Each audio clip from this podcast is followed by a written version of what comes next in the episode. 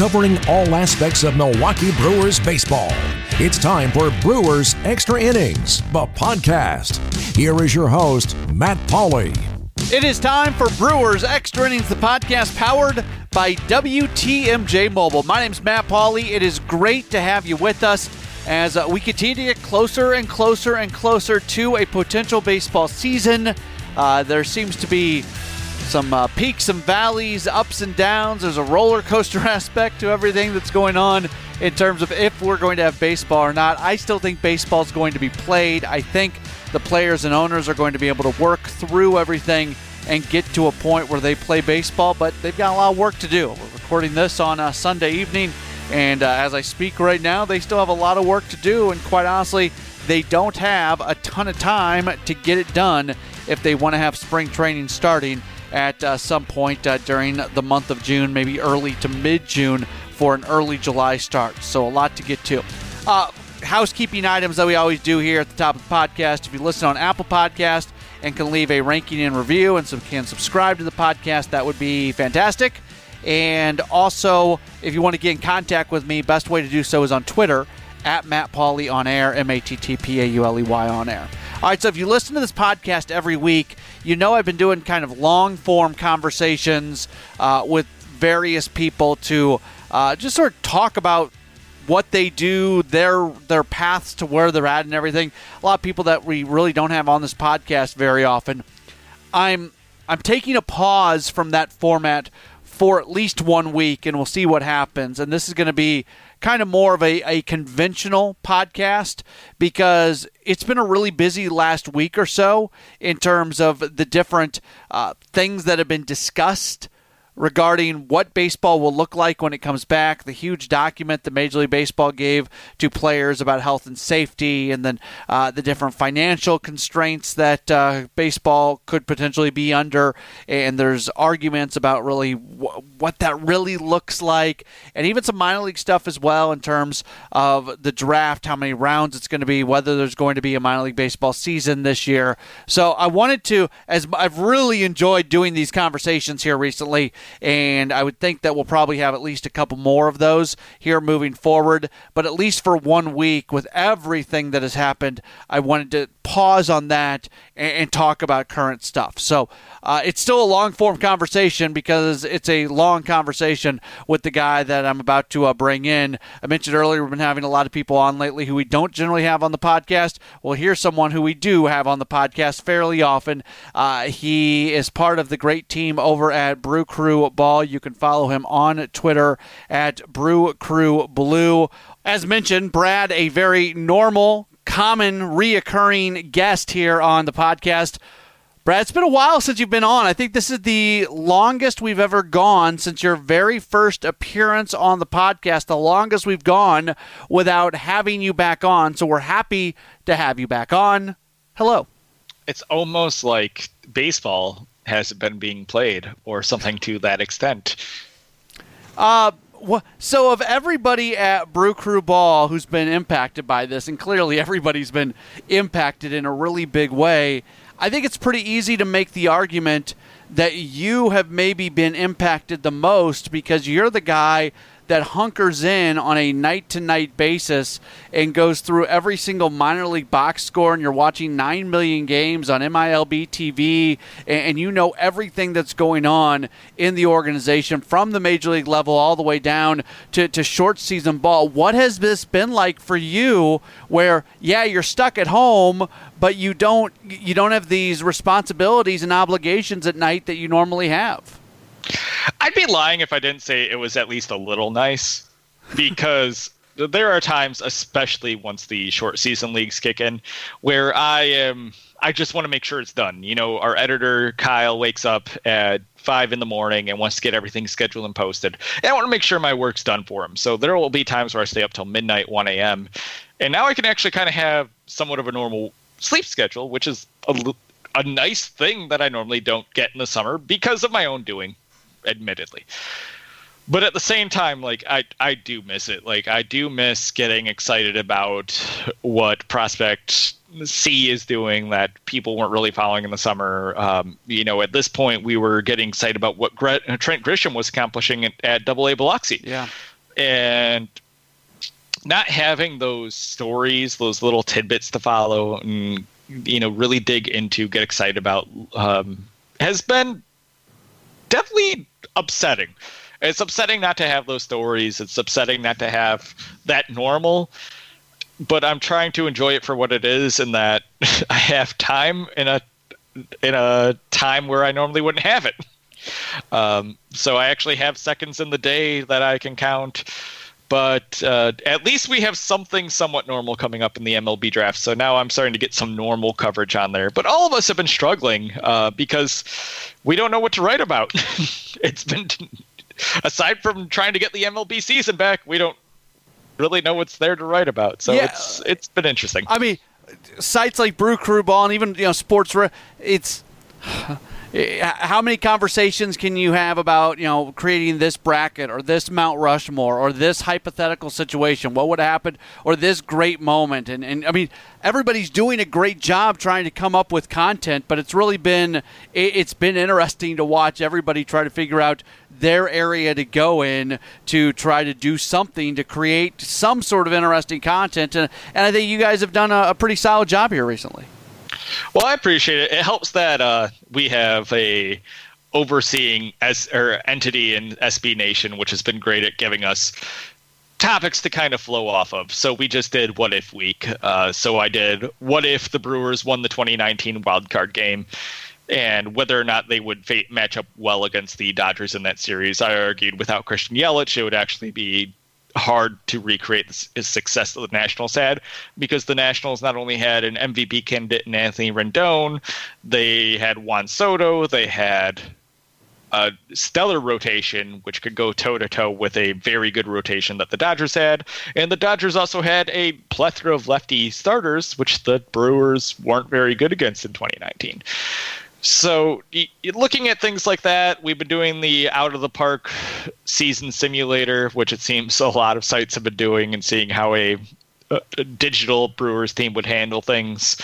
Um, so just just trying to survive on what little baseball information there can be out there but we've been lucky enough to get some guidance which i know some of the uh, blogs that don't have a parent company to help them go through something like this don't have. I'm very grateful for that. We've been able to have that type of guidance and in order for us to provide content to fans who obviously really need it during this. Yeah, it, if you go to any SB Nation site, you'll see the you know the the what would have been series basically going on across the board. It's been it's been actually kind of fun. I've I've come across some really some odd one. Like I was on the, I think I was on the Indiana one late uh, recently. For I don't know why I ended up on like the University of Indiana SB Nation page, and they did the they did one where it was what if what if they had hired Jerry Tarkanian at one point as their men's basketball coach? And like that's just it's stuff like that's kind of fun to read through and, and think about those those very odd scenarios that could have played out. Right uh, you know, one of the favorite ones for fans to look back on is I think you see a lot through baseball uh, for people who drafted before the Los Angeles Angels. What happens if my team took Mike Trout? Mm-hmm. Um, but then you get into like the really clever ones where it's, you know, w- what if the Celtics and Lakers switch conferences? What if, uh, you know, Joe DiMaggio actually were able to finish his career? um, uh, without the missed years where he went to war. Uh, so yeah, it, it, was a fun little series that really gets the brain thinking, and it's kind of hard to come up with those, especially ones that hadn't been uh, accomplished or things that aren't hard to like look at from a. Because I can ask like the first thing that came to my mind was like, what if Prince Fielder never left? It's like, yeah, what if Prince Fielder le- never left? Like, I don't know what his stats would be like. I'd they would be very, way different than they was in Detroit because he's a left-handed power hitter playing in Miller Park. Uh, will they be similar to what they were in Texas? Does he get a neck injury? Like you all of a sudden become in this like alternate timeline that you cannot actually predict or write about because who knows? Uh, so it just becomes uh, kind of a, a, tunnel where eventually your mind starts fighting itself while trying to think about the idea. But it's still a lot of fun. Um, and you know we have more ideas down the pipeline following that. Can I give you one? I'm- Can I give you one? oh, always. Okay. And you don't don't feel like you have to go with this. If you don't do it, it's fine. But I think it'd be I think it's pretty interesting. What if Jimmy Nelson wouldn't have made the big turn at first base? Ooh, They is he missed still an ace? they missed the playoffs by one game that year, so it has impli- and they you go look and see who they started in games like after that Jimmy Nelson injury, uh, the, so you can play it out that way of the what would have happened that year, but also where he was at on his career trajectory, you can play it out that way too. So I think it's kind of got a, a double pronged aspect to it. Right, and they signed Chase Anderson to that extension. Is that Jimmy Nelson's extension? Maybe, yeah. Yeah. Yeah, that's really interesting because how do the dominoes fall after that? And also, you're looking at a specific period of season where you don't necessarily have to calculate everything out of there, but you also don't have to avoid anything because they still ended up paying him in all the seasons. Mm-hmm. They never really acquired any big starting pitcher anyway. So, And let me let me play this one out too. So, let's say they make it to po- the postseason that year. Like we already knew they were ahead of schedule, but if they make the postseason that year, they're really ahead of schedule. Do they still feel the pressure to go sign Lorenzo Cain and acquire Christian Yelich, coming off a year where they did make the postseason versus coming off a year where they missed the postseason by it was, it was either a game or two games. I think it was one game if I remember correctly, but that doesn't really matter. Does that change any of the offseason thinking if they are a postseason club? I think it. I think it stays the same, right? Because the whole reason they jump started it was because they knew they were on an accelerated timeline, so they needed to acquire talent. The outfield was one of the powerful parts of that 2017, and they still redid the complete, or almost the entire outfield. Yeah. Um, so just talking that through here, it's a very interesting thing to look at. But at the same time, um, I think the other thing that was happening in the organization was you had several. Uh, and some people minimize this, and I do think that it's worth minimizing to an extent. But you had a lot of prospects on a countdown timer where they did need to be added to the 40 man roster, along with a swelling talent pool of players who deserve to be on the 40 man roster already there. Yeah. So there you go. So- if you want to do that one, feel free. See, I just got to go and uh, message you whenever I get stuck on like, what the heck should I be doing? I I've I've talked about that before. I think that's one of the biggest like moments that's not really talked about in franchise history. yeah. Yeah, I mean, it's significant Yeah. because it does really change that entire outlook. Um, because even then, you're do they sign Wade Miley? I, I think they still sign at least Miley or Chacín.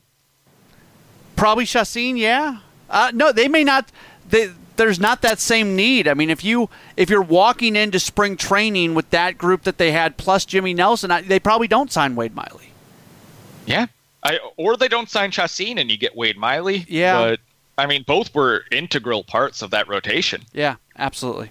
All right, let's talk about some uh, like current day stuff. That's why uh, that's why we've got you on. It's been a uh, it's been interesting last week. So the the the the safety protocols that Major League Baseball presented this past week were no high fiving, no fist pounds, no spitting, no chewing tobacco, no uh, no talk. The first and third base coaches can't come up and talk to uh, players. Fielders are supposed to move away from base runners in between pitches. Uh, players who are not active in games need to be sitting in the stands. You're not supposed to take showers at the ballpark.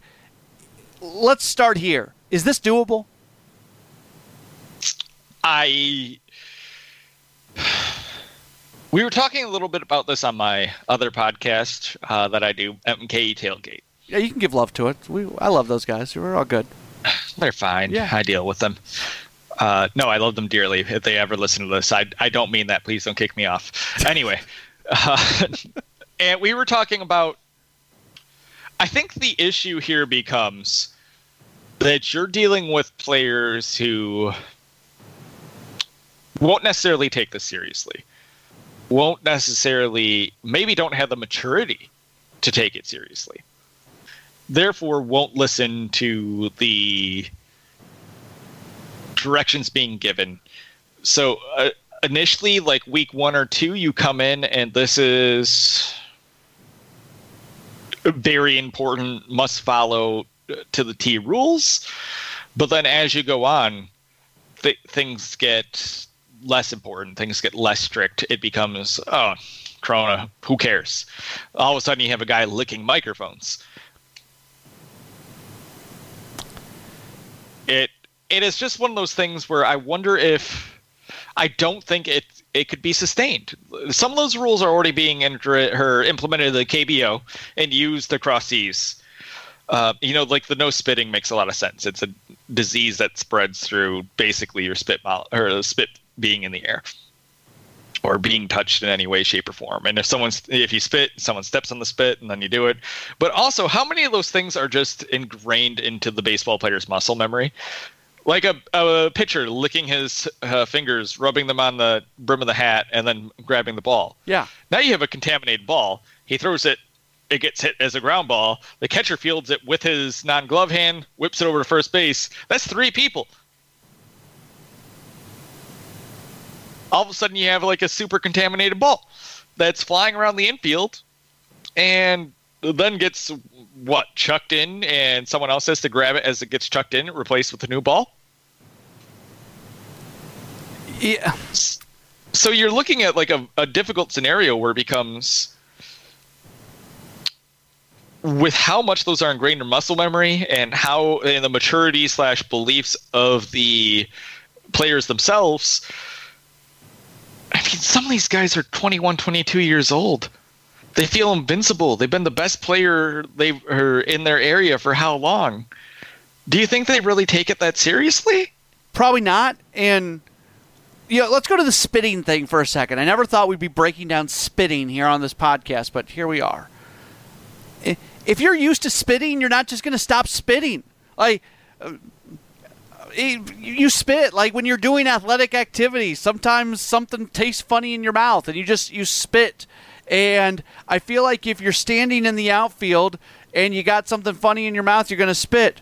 Or I feel like if you're at home plate and there's some dust in the air, maybe there was just a, a play at the plate 20 seconds earlier and you're stepping up, so there's dust in the air and some of it gets. A, what the heck are you supposed to do? If there's dirt in your mouth, how how do you remove it? Like you spit. So to me, that like uh, we can go through every single one of these, but the spitting one seems like the one. How do you just not do that? It's something that they, they do during games. I don't know. Yeah, I think the hardest thing is like you've been doing it for a decade when you're at those positions. How yeah. do you? It, it's I think it's easy enough not to do in theory, but just it's going to happen on accident, right? Yes. Absolutely. I'm not going to be sitting there in the middle of a Major League Baseball game going, can't spit, can't spit, can't spit, can't spit, can't spit. Like, no, that's that's not what I'm going to be doing. So the only way that's top of mind is if you're wearing a mask, which they're not, they're not going to do that. The players would refuse to, based on how we know they want to be comfortable. They hate anything added to more than what they already need unless they've gone through an experience that makes them believe it's necessary. And look, uh, Giancarlo Stanton going with the C flap that protects his face after he got hit in the face. Um, I'm not a doctor. I'm not a scientist, and I always get really scared of myself when I'm about to make statements I'm about to make. I've as I've as I've watched so many people who are not doctors and scientists who work as sports radio hosts or political pundits, whatever it might be, make statements that only doctors and scientists should be making. Every time I go into that realm, I, I get a little nervous. So I, I say that to say this: if you've got the mask on, like the the way I understand breathing, you bring in oxygen, you push out CO two. Like if there's that mask there and you're doing athletic, this doesn't count for just like regular people walking around. But if you are in athletic competition, I feel like the mask could potentially impact the like quality of oxygen you're bringing in. That comes from a very non-scientific place. Brad, maybe I'm totally off on that, and people can tweet at me if they'd like to and tell me that I'm an idiot. Uh, but I just I feel like that could be a thing. I don't know. I don't know. I'm not a biologist, and uh, I like to keep my Twitter mentions clear in this time and age because now I have too much time to ponder the negative ones. so I just sit there and go and stew. So uh, I'm going to leave you on that that boat alone. Uh, there's not many boats I'd leave you on alone, but I'm going to leave you on that. Well, just from for me, now look, I'm not an athlete. I'm nowhere near an athlete. Uh, I, I stopped doing anything competitive in high school. I do like to work out, and I know that when if and when my gym opens in the relatively near future, I I, I, may go, and there's no way I would get on the treadmill wearing a mask. I just that's not something that I would feel comfortable with, and I, I, feel like that would impact my ability to breathe. And maybe it's in my head and nothing else. But if if Joe Schmo, me, some guy who is the farthest thing away from an athlete as anybody, is sitting there going, "Man, I can't wear a mask while." Uh, on a treadmill. Like I can't imagine Major League Baseball players would feel comfortable wearing a mask while trying to turn a double into a triple. Yeah, and I mean there is a lot being said just to the mental aspect of it, where if you feel it in, inhibits your ability to breathe, that then inhibits your ability to breathe. That's what anxiety is based around. The idea that the belief is strong enough to make the mind create the scenario and make it true. I I've been victim of that myself as a person who with anxiety. I've been where I feel like something is making it harder for me to breathe, and therefore I stop breathing as well via panic attack, and it becomes a reality. Hmm. Whether or not the object is the thing actually making that happen, right. or it's my mind making it happen, there is something to be said for that thought being powerful enough for it to make it true to you. I just I saw so I was I still okay. I think there's going to be a baseball season. I, I think it's going to get started July 1st. I think they're going to work through all the issues, including some of the stuff we haven't even started to talk about yet.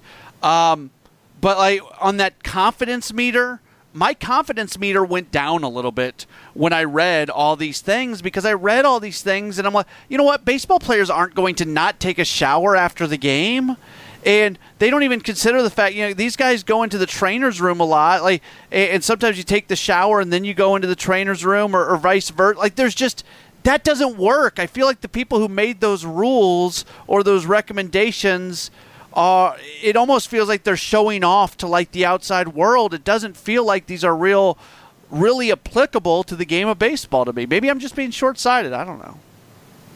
I think it depends on the situation you're in too. Like if you're Sean Doolittle.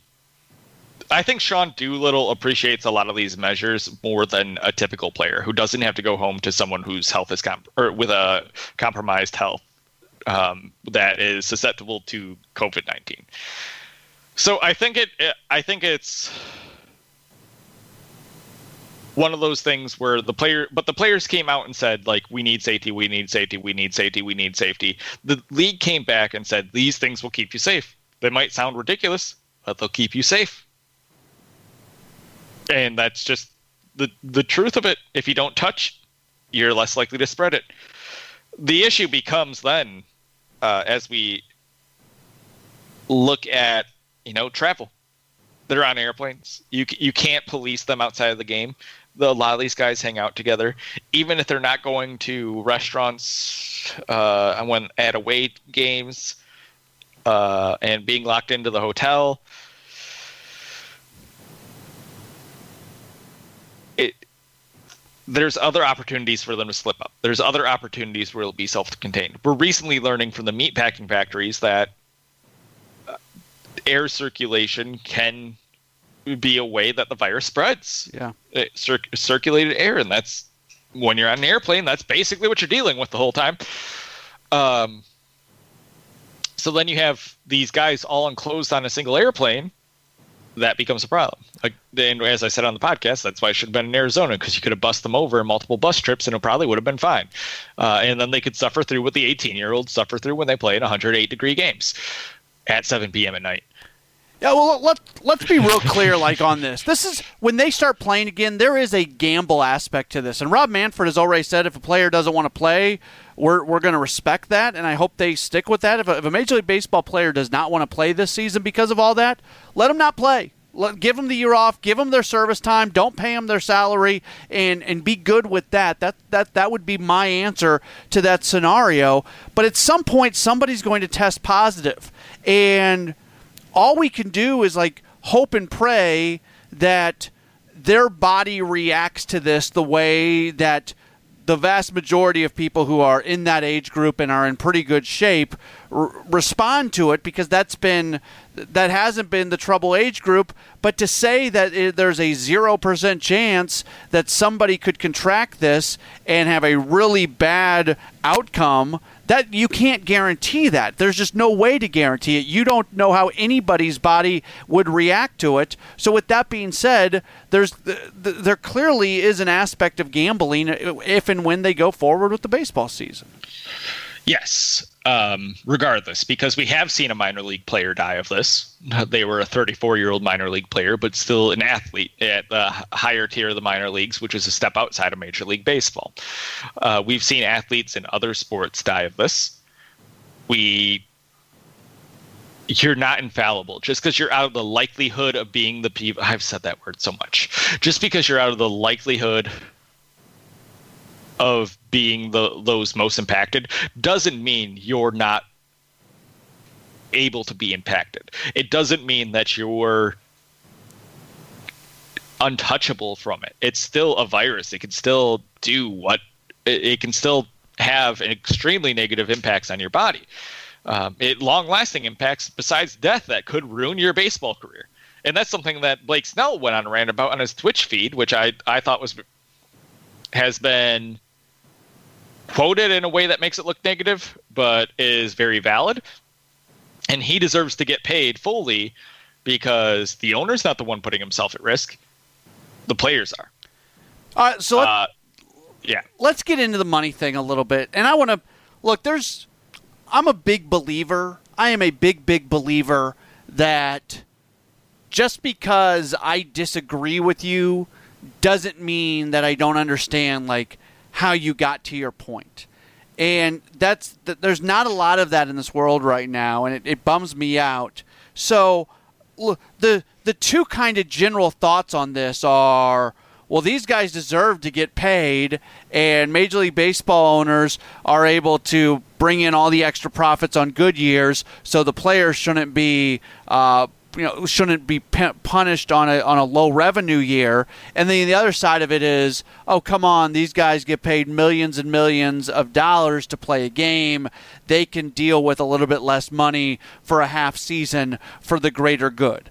Um, I I think people who are on both those paths, like I understand where they are coming. If you're a guy who makes 30 grand a year and you've lost your job and you're seeing this baseball player have an opportunity to go make tons and tons of money and they're squabbling over this, like I, I get why you would think they're wrong but I think that person also needs to understand why the baseball player thinks they're right. So this understanding of both sides is a really big deal for me in all this. And we we probably won't too much as far as argue which side is right is which side and which side is wrong, but I do feel like it's important to understand each side of it. So just a little kind of I think a lot of people listening to this podcast probably already know this, but for those who don't, I kind of want to go through this a little bit. A couple months ago, the players and the owners came to an agreement on the financial terms for the season. And basically, the financial terms were if there was no season, players were going to be paid up to a certain date and they were going to receive their service time. And if there was a season, players would get paid a prorated salary for that year. Uh, so and and still get their service time. So basically, if you play a half season, you would make half of what you were going to make. Now, the moment I saw this, and nobody was saying it at the time, and I wish I would have said it louder because it definitely went through my mind. It clearly said in that agreement that uh, this was based off having fans in the stands. They really they, they there was like this little addendum at one point that said they do leave the door open for maybe beginning the season without fans, but they didn't really address the idea of fans without of, of games being played without fans. And now we're at where we're at right now because Major League Baseball is trying to come back around and say, well, we actually want to play the players less because this isn't what we agreed to the first time. And the players are like, we've already taken our pay cut for the year. We're done with that. And that's where we're at right now.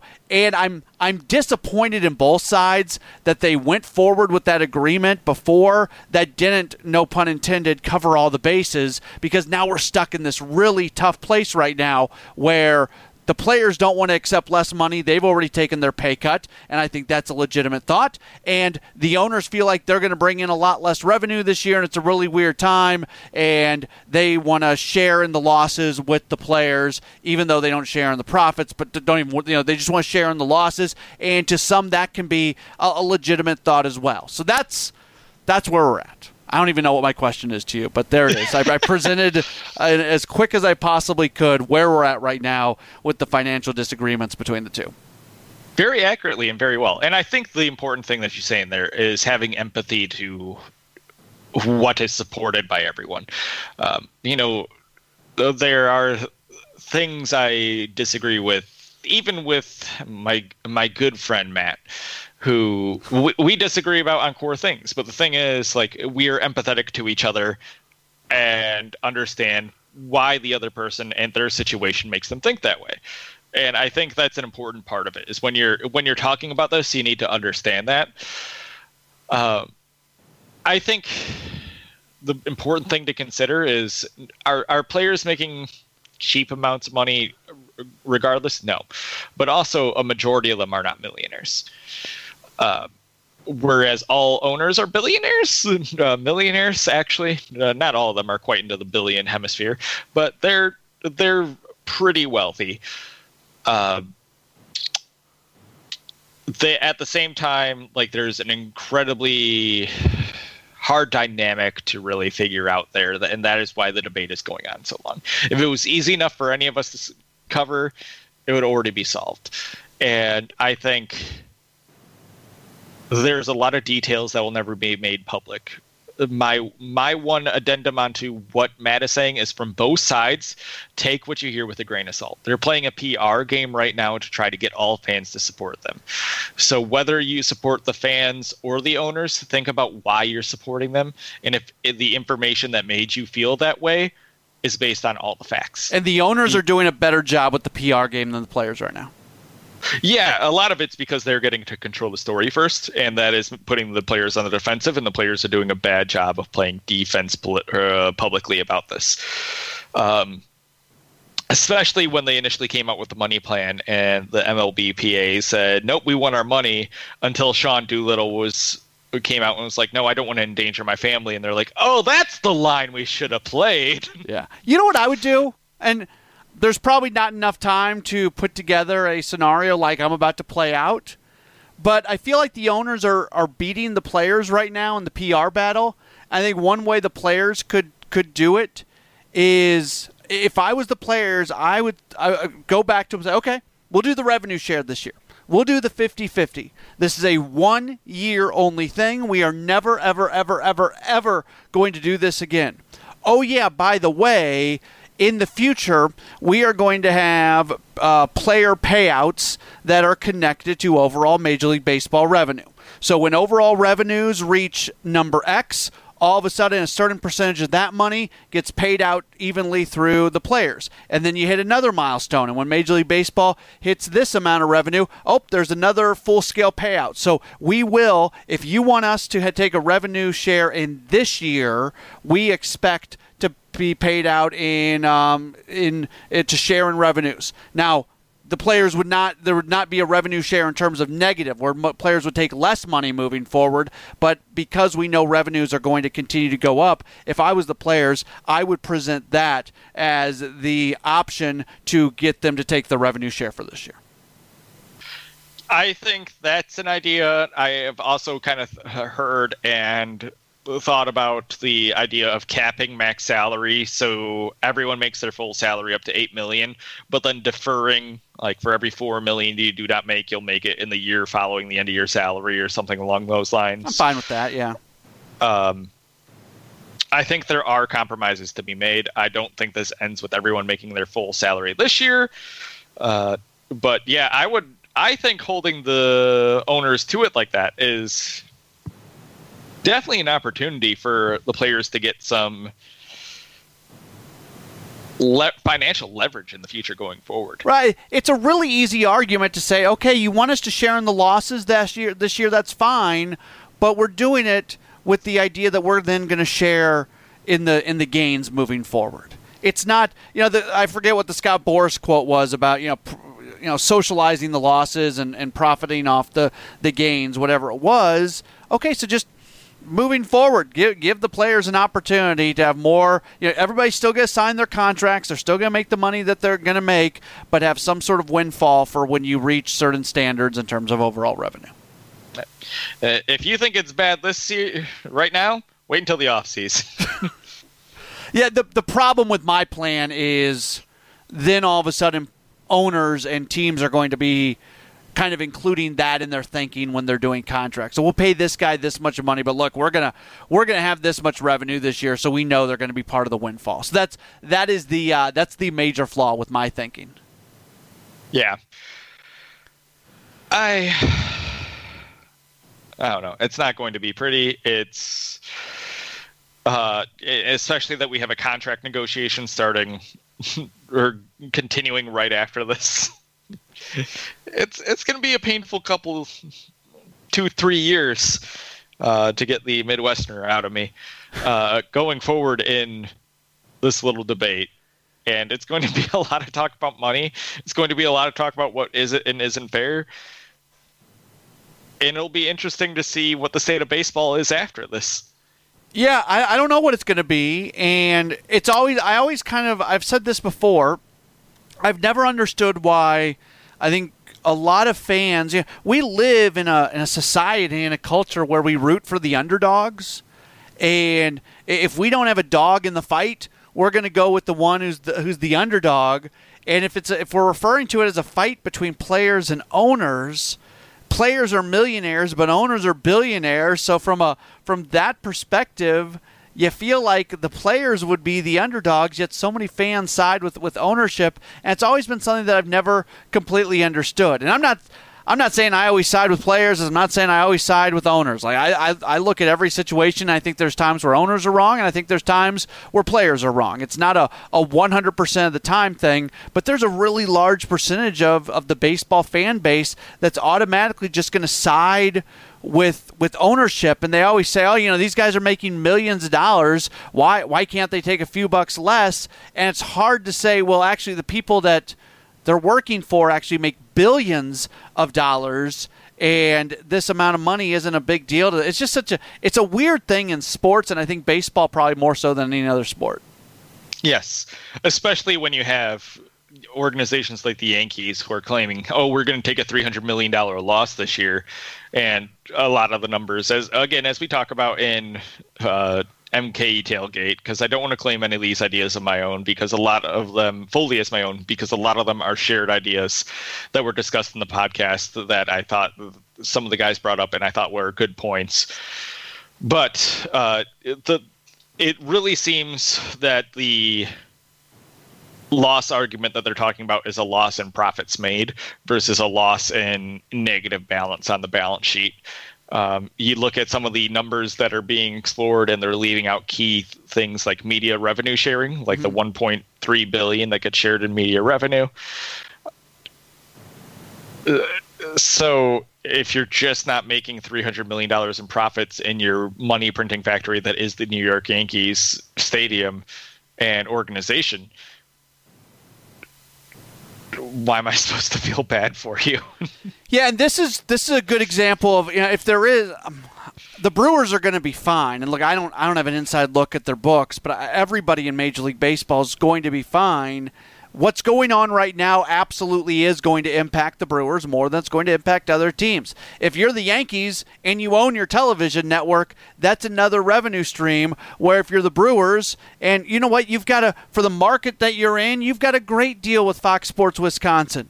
It's a it's a perfectly respectable media deal for the market size that you're in, but the people that walk into Miller Park and the people that pay for parking and the people that buy beer, that money does account for a larger percentage of total revenue for the Brewers than it does for larger market teams. So, absolutely, I think this is something where you do have to go market by market. When you hear the Yankees complaining about how much money they could potentially lose, and I say lose in air quotes, you kind of shake your head at it because you know the market they're in and you know the kind of money they're going to come in. You, there are still going to be some people that are going to shake their head at the Brewers if they make comments like those, but it whether you think they're going to lose money or whether they're just not going to make as much money, wherever you fall on that, you can. I, I don't think you can argue that what's going on right now absolutely does impact a Milwaukee Brewers more than it impacts large market teams.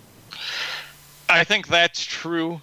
I also wonder with the Brewers being in a very disadvantageous position where they're coming off a they're coming to an end of a media contract into the worst year possibly to ever renegotiate that.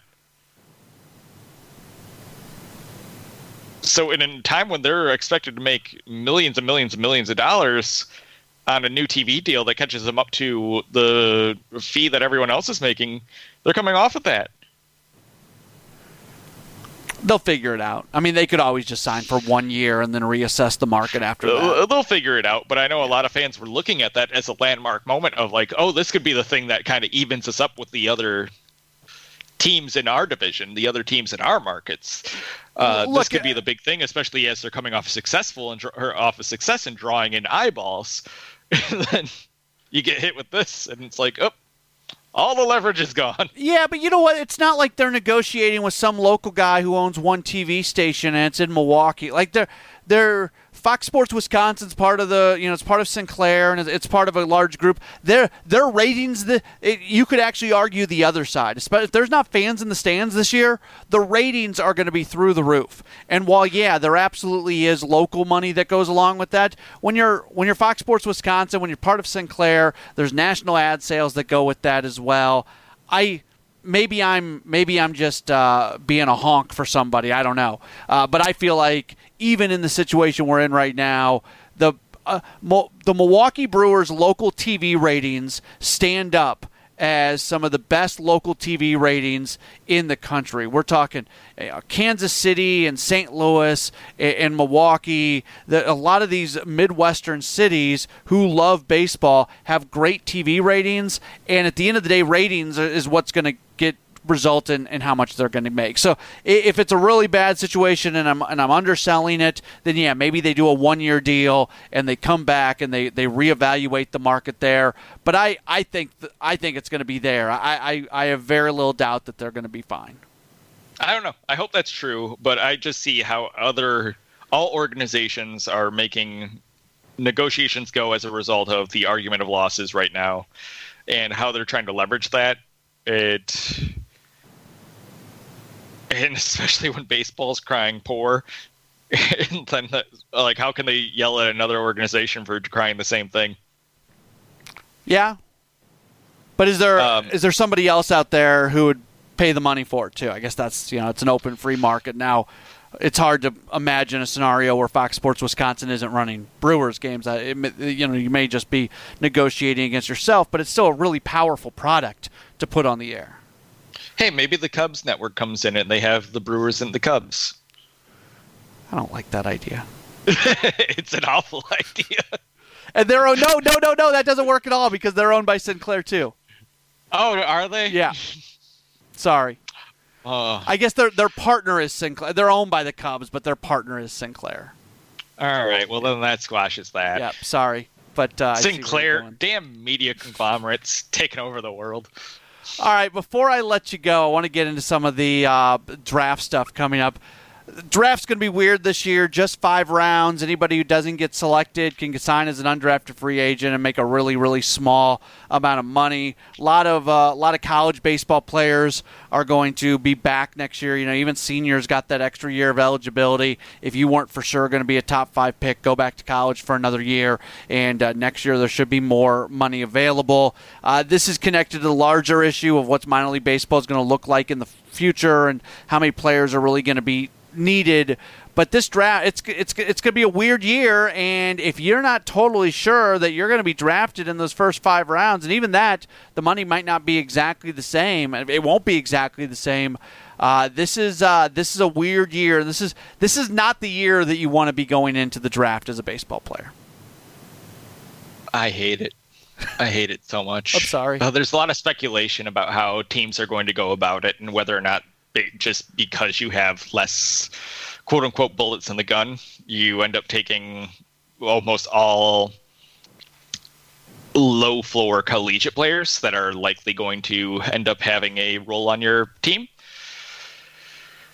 Uh, so it could pretty significantly neg- have a negative impact on the high school market, which then floods any combination of collegiate and junior junior college teams, making a taking away playing time from other players who could become standouts. We know plenty of examples of players who had zero eyes on them, zero scholarships, who became top draft picks in college. We know of many players who became late round draft picks who ended up having a decent pro career because of what they were able to achieve in college, not what they did in, uh, in the younger or in their high school. And that hurts those players. The other thing is that um, very few people, from what we understand on the knowledge we've been given, wanted this in baseball. The players didn't want it even though they gave the owners the power to do it. Thanks. Because uh, the MLBPA loves to negotiate with the rights of the players they don't represent. Uh, that's a whole nother conversation that will get us on a 45 minute tirade. But there's that. Uh, but then, from our understanding of what happened, is there were a few owners who fought and fought and fought for this, and Manfred agreed that it was the call, made the call there were other owners and a lot of front offices who wanted the 10 rounds. They wanted them in their full, but allegedly what happened is initially the major league came and said, okay, rounds one through five operate as normal as they're currently set up. Round six through 10 operate on a hard cap, and the caps are half of the current allotments for the picks, and the players have to sign for those or less the MLB did the right thing and did not agree to that, which then MLB took and said, screw it, five rounds, which is about uh, savings. I believe Baseball Prospectus ran this number of about one million per team. Not a lot of money. Not a lot of money for something a lot of teams didn't even want, according to what we're hearing. Yeah. So you're hurting that entire ecosystem over the wishes of a few owners. It doesn't even sound like a majority of owners. And possibly showboating over the MLBPA not coming to an agreement that you wanted them co- to come to. It's upsetting because it, it's hurt. It, you can go down the system and see how it affects everyone at each individual level. this is a very small part of it as well, but just I think one very small component that you didn't mention when going through all that. We're also in a period where we've seen colleges drop baseball programs. So all of a sudden, there's not only is there already going to be more college baseball players available, there's also going to be more college baseball players available for less teams. Yes. On top of that, you're looking at the first steps to draft contraction. Next year, I believe the agreement is for the draft to be 20 rounds, and the organ or er, which is setting up contraction of the minor leagues very well. A fight that those minor league teams I feel were winning heading into this. Pandemic happens, all of a sudden now it looks like we are talking about losing most of those teams or them being brought into the MLB facilitated Dream League, which is an exploitation of players who could be making more money in indie ball uh, over the lie that they will have their dreams fulfilled, while meanwhile reducing the draft to 20 rounds. It it is all hard to look through with a positive light on the end result. I think it's set up f- to hurt the players, hurt the colleges, hurt the farm systems, and because the farm systems are therefore being hurt, hurt the major league system or hurt the major leagues. Uh, it, when there's less opportunities, there's less incentive for players to play baseball over the other sports. It so you've already been losing out on American talent for how long?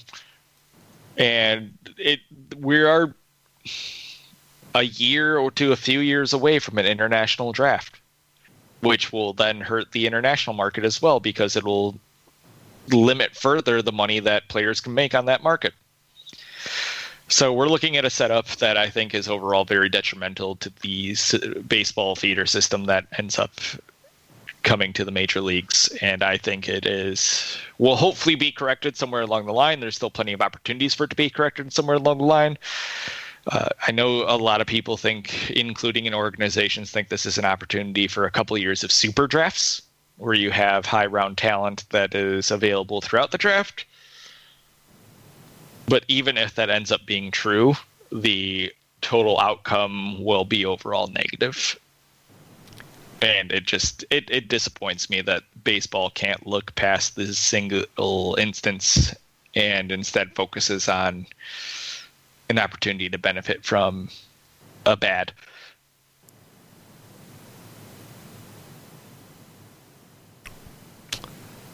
Yeah. You said a lot there. And quite honestly, we probably don't have time to like go through everything that you said. Let's let's get into like uh, uh, there's not going to be a minor league season this year. That's Eh, there was that report. Oh, no. There was that report that came out that said there was not going to be a minor league season, and then minor league baseball came out and was like, "Nope, that, nothing's been decided yet."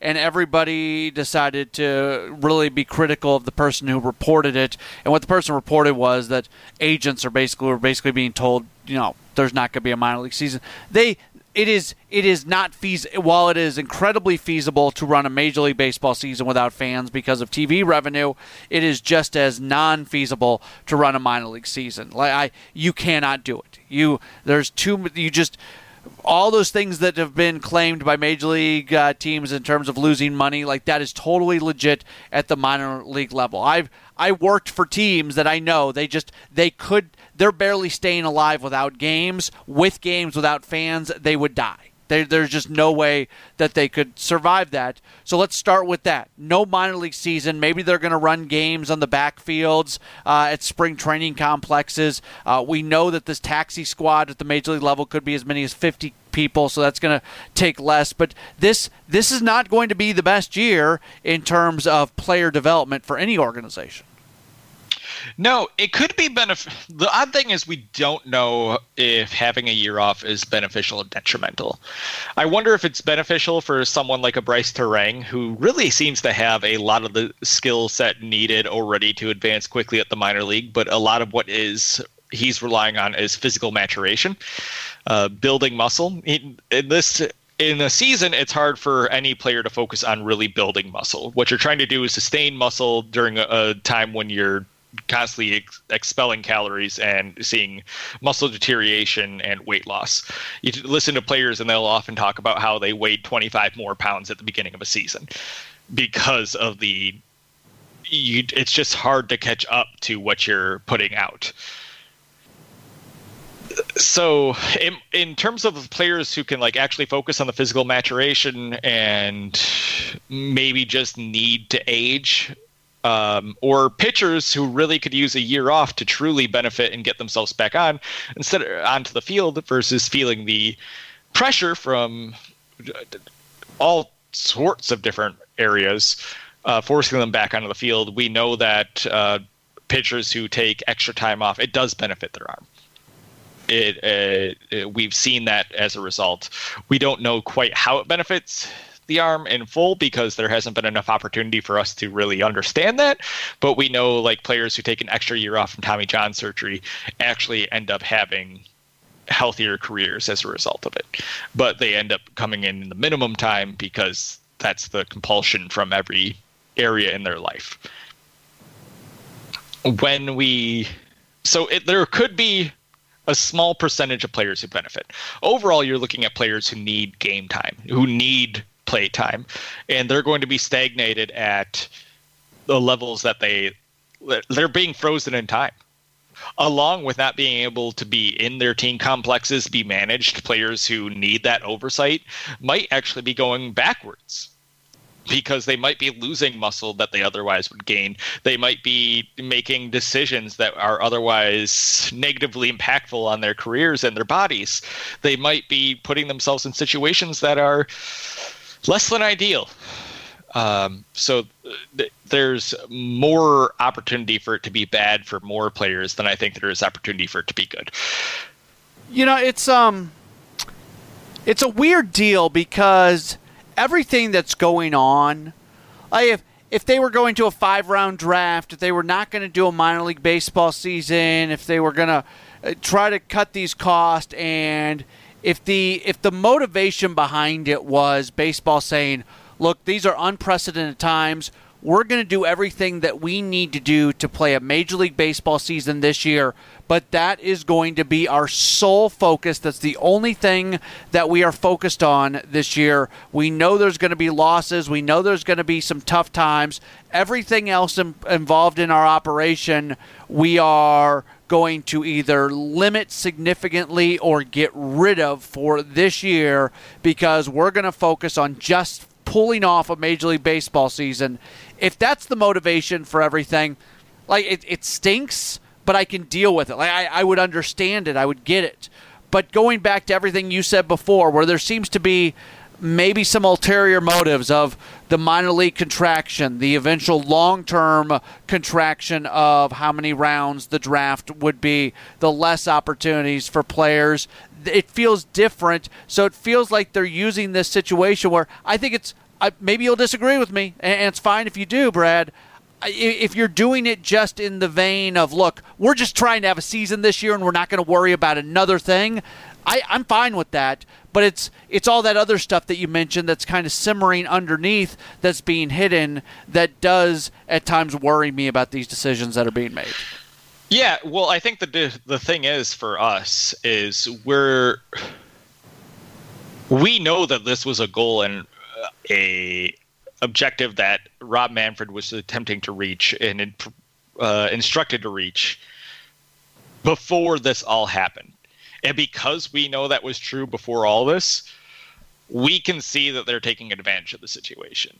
The very few people who make this a priority to pay attention to, uh, so people who have emotional ties to the minors, like yourself, people who have nothing better to do with their time than watch 15 games in a day like me, we under we can see every step they took from December up to the pandemic and see this is where they wanted to go all along and now they're like oh great opportunity opportunity to do what we wanted in a fight they were losing i i think minor league contraction for at least this year was not going to happen um, I, I think they were losing that fight because the public battle had shifted. I mean, the the senators from both sides of the aisle were fighting them on it. Yeah.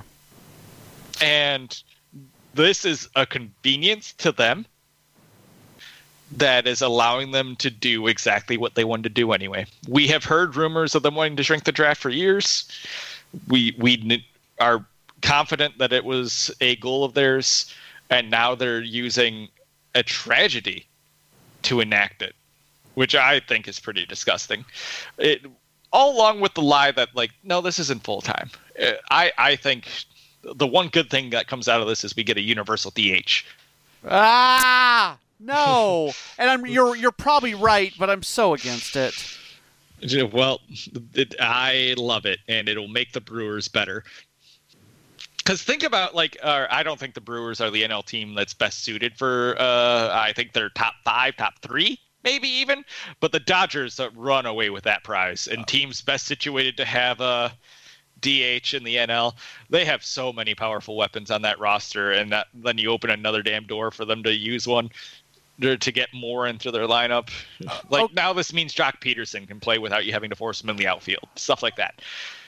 Okay, but uh, hold on. Let, let's let yeah, yeah. Let's go back and finish the minor league. No, no, no. I want to say so. But nobody else has Craig Counsell. and Craig Counsell is so incredibly smart. I don't know if there is another manager in the National League who has who is as intelligent as Craig Counsell. And when you have National League rules, you have so many more opportunities to use your intelligence to help your team win. Yes, but I still think there a lot of what Craig Counsell has done over the last few years to help the Brewers win is bullpen management and pitching management to a T that helps find success.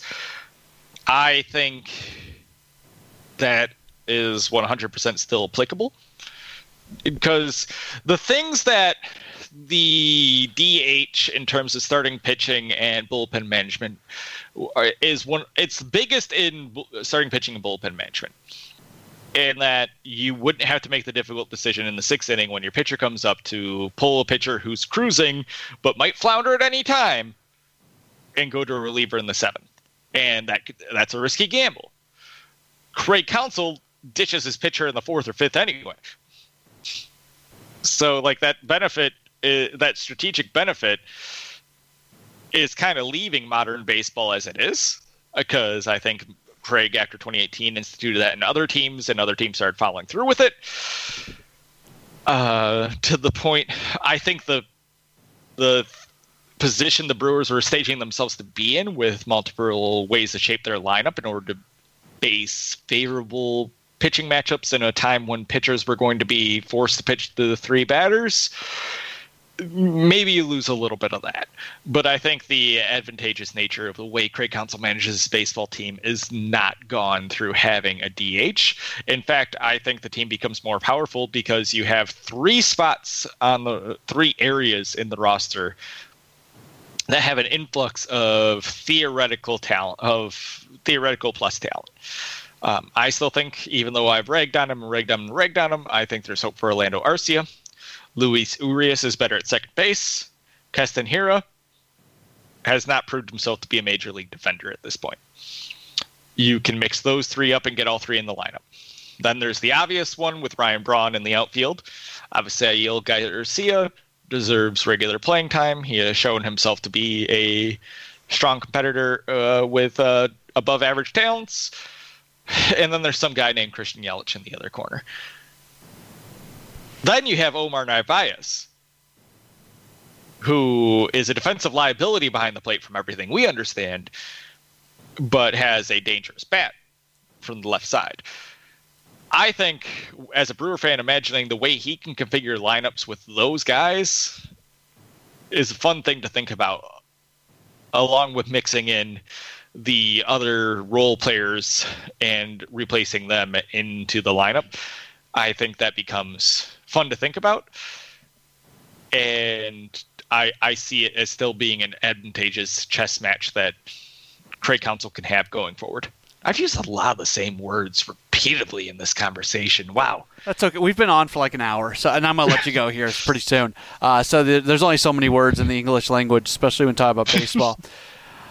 I look. I, I still think you're like Craig Counsell Still is going to be able to, to manage that and do a good job. I just I think I think intelligent managers who make really good decisions are spotlighted even more with National League rules.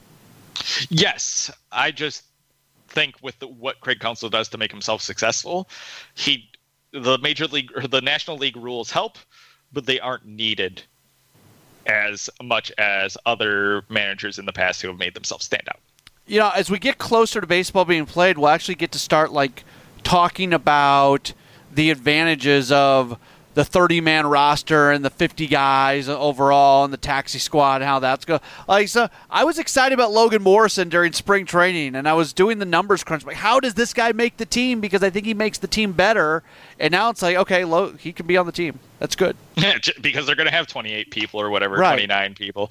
Um, So, and also just having 29 people on the roster makes the team better because it does give Craig Counsell, the one of the most intelligent managers in baseball, more opportunities to move those pieces, those dangerous pieces around his, whether it be bullpen or uh, in the lineup itself.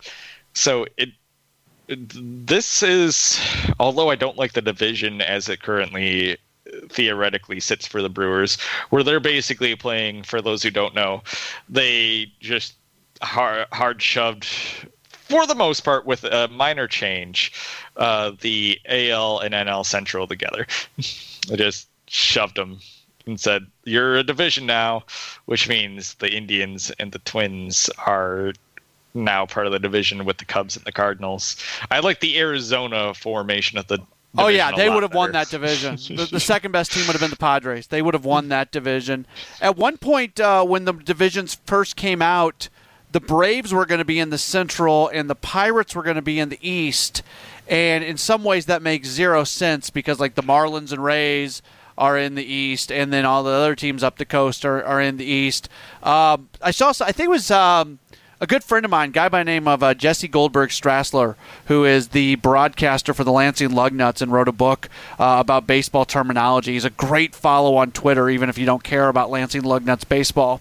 Uh, he made the point that it should be the Blue Jays that are in the Central and then move the Pirates into the eastern portion of all that. And that actually makes a ton of sense. But does that matter? Because we don't even know if we're going to be able to cross the border. Yeah, I, yeah, they may be, they may be the uh, the Dunedin Blue Jays this year, and that's their spring training home in Florida. Because right now, the way I understand it is, you you step foot into Canada, you gotta you gotta sit out for 14 days before they let you roam the country. Yep, and then can you even come back in? Our borders are still closed, aren't they? Don't ask me that. I don't. I don't know the stipulations. Like, I, I, feel like if you're an American citizen, you can still get back in. Uh, probably true. Yeah, but uh, but there's not. It's they're not all American citizens who are playing baseball either. Right. Yeah. So it becomes a very like the Blue Jays are just going to be playing and like they're going to get the Coliseum up and running, and they're just going to throw them on the West Coast. Put them in Vegas. They've got that new AAA ballpark in Vegas. Put them in Vegas. Uh, yeah, go for it. Make yeah. make them suffer in the heat. I'm pro. All right, uh, we could have talked about a lot more, but we're at an hour and three minutes, so I will thank you for your time as we are coming up on midnight as we're recording this, and uh, we'll do this again soon. But this was a lot of fun. I'm glad we were able to kind of talk through some of the issues going on right now in baseball. Thank you for human contact in some way, shape, or form. Uh, do you? I, we already talked about everything you guys are doing at, uh, at at Brew Crew Ball. Is there anything else you need to plug before I officially let you go? Yeah, uh, so draft is coming up, so we're doing our annual draft coverage, looking at uh, the areas the Brewers can go. So generally, what I do is I just take five players from every kind of sphere: college pitching, college hitting, high school pitching, high school hitting, and just throw them up there. In the past few years, we've gotten everyone but or, or everyone mentioned on there is so you get a little scouting preview before the Brewers draft them. It's not me guessing, so I can't claim like, oh, I nailed this one, because uh, it's like 30 players thrown into five or four articles. So I can. I, it's not a brag. It's just me saying like it's nice to read through those guys and have an idea of who the Brewers are uh, take uh, when they go there. So that way they take and you can see like, oh, Brad, Brad said he's the best college hitter, Keston Hiura, and uh, people teams are afraid to take him because of his arm. So there are those articles coming, and then of course we'll have our draft coverage coming, and I'm not sure what that's going to look like right now. But yeah, watch the site, and I, I always try to really put a lot of energy into our draft coverage, so hopefully you enjoy it. And then after that, what if uh, Jimmy Nelson wouldn't have taken a big turn at first? Uh, if anything, that might come before. All because right. uh, what if week ended last week, but I can still sneak it in. Okay, fair enough. Thank you, Brad. Thank you.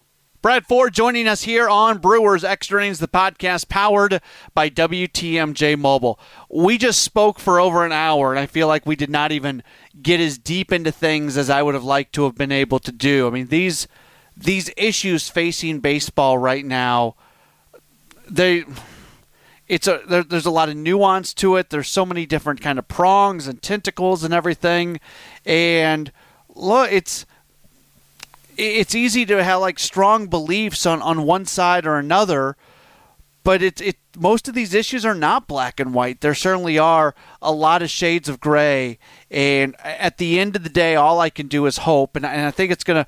I don't think we're not going to have a baseball season this year because either players or owners are going to just stick their heads in the mud about money. I think both sides are smart enough to realize in everything that's going on in our country right now, they can't just not play because of money. Now, if they can't play because we have a second wave of the coronavirus, if their safety isn't uh, there, that's one thing. If some players choose not to play this year, I, I, think that's a very possible thing to have happen. Some players say, you know what, I'm I'm going to sit this one out and just see what the uh, what everything looks like next year. I think that's possible. But I, I until it happens, and I realize that this is this is a sport that's had labor issues before and has missed time at, at, at bad opportunity. Like I get all that. At the end of the day, I just maybe I just I have faith in people. I just feel like as as contentious as it might get between the two sides to work through something, they're gonna work it through, and they're they're gonna find a, a scenario that works for uh, all sides involved. All right, as always, uh, here at the end of the podcast, we promote what's going to be coming up on WTMJ this week. We continue with our Brewers Classics. They run every Wednesday night beginning at 6 o'clock. I'll tell you what, I really enjoyed uh, listening this past week, going back to game one of the Rockies of that 2018 NLDS when Mike Moustakas had the, uh, the walk-off hit in extras. We're going to go back a little further, though, this upcoming Wednesday, May 20th. We're going to go back to a game against the Cleveland Indians in 1992. The thing that was significant about that game, Robin Yount picked up hit number 3,000. So you're going to be able to relive that game coming up this Wednesday night. Coverage is set to begin at 6 o'clock on uh, WTMJ, streaming at WTMJ.com for folks who are in the WTMJ listening area. You can also listen to it uh, on the stream. My appreciation to uh, Brad Ford for joining us. I hope you enjoyed the conversation. Uh, I, I, do think baseball is going to be played. I feel like at times that conversation went a little negative in terms of some of the things going on right now. The most important thing is I think baseball is going to be played. I just really believe uh, each side is going to be able to uh, get enough of what they want to be able to work out a plan for baseball to be played this year. We'll see what happens in the next week. New things happening every single week. It's a dynamic situation here at the moment, and uh, we'll look at the uh, the changes from this week to next week. We'll do that next week on another edition of Brewers Extra Innings, the podcast powered by WTMJ Mobile. Thanks for listening to Brewers Extra Innings, the podcast. Matt will be back next week with another episode. For all the latest Brewers news, keep listening to the home of the Brewers. News Radio 620 WTMJ.